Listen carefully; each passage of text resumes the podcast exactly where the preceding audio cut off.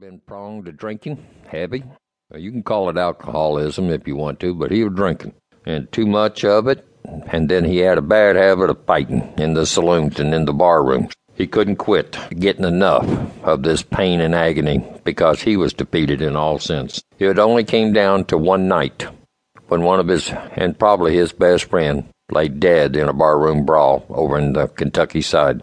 It was then, on his long walk home, shaken, the good Lord give him a sign, as he called it.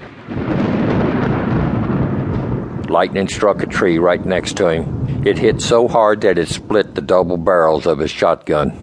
It sat there and knocked the shoes off the mule that he'd been riding. And he stood up and didn't have a scratch on him. He could hear that song. He wanted to say, Oh Lord. He wanted to say something, but he heard the song from Sunday night church. And as he walked in, they were singing, Give me that old time religion.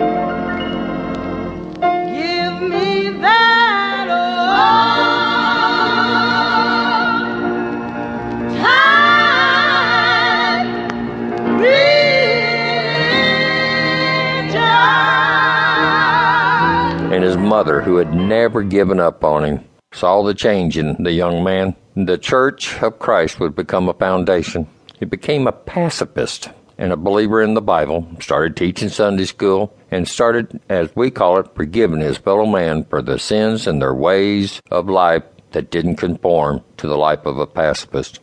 Alvin sat there and went back and started seeing his childhood sweetheart, Gracie Williams, and it was there he decided to become a farmer, a real farmer. He would try to purchase 40 acres of bottom land, and there he could raise a family and have a marriage to Gracie. He went out and used his shooting ability at the turkey shoots and the hunts, and he raised money for almost a month to pay for that acreage. He finally won enough money at that last shoot and he'd come across the holler, only to find out that his oh, one old boy that's never did like him too much had already purchased the land from the farmer. But instead of fighting, instead of hurting somebody, Alvin turned the cheek and walked away. Alvin said, I'll have to try all over again, but at least I'll do it the right way. Within days, life would change for this young man.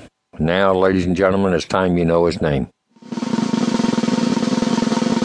Alvin C. York is what the paper said when it came from Washington, D.C. It was his registration for the draft to enter the United States Army. Once he volunteered to go on in, he notified his commanding officer that he was a pacifist, a conscientious objector, and the record book even states that he's a sole support for his mother. But thanks in part at Camp Gordon, there in Georgia, his commanding officers, Captain Danforth from Georgia himself and Captain Buxton from Rhode Island, convinced him that instead of straight Bible, he ought to read one other book about the United States of America. The history book showed where Americans have gone out day after day, even though they believed in God, they believed in the wisdom of pacifism, but they would serve the United States when needed. There he opened up a page and he saw a story about Daniel Boone. And there he noticed and read how Boone didn't want to be going to war, but he went anyway. He served his country. And stories of Jake Parrott, the first Congressional Medal of Honor winner, a shy young man from Ohio of 19. He read stories after stories in that history book that convinced him that there was a purpose for him serving in the Army. After a short leave at home, he came back, and there he told his commanding officers he would fight. Even though the papers had been sent to him to get him out, he wouldn't sign them.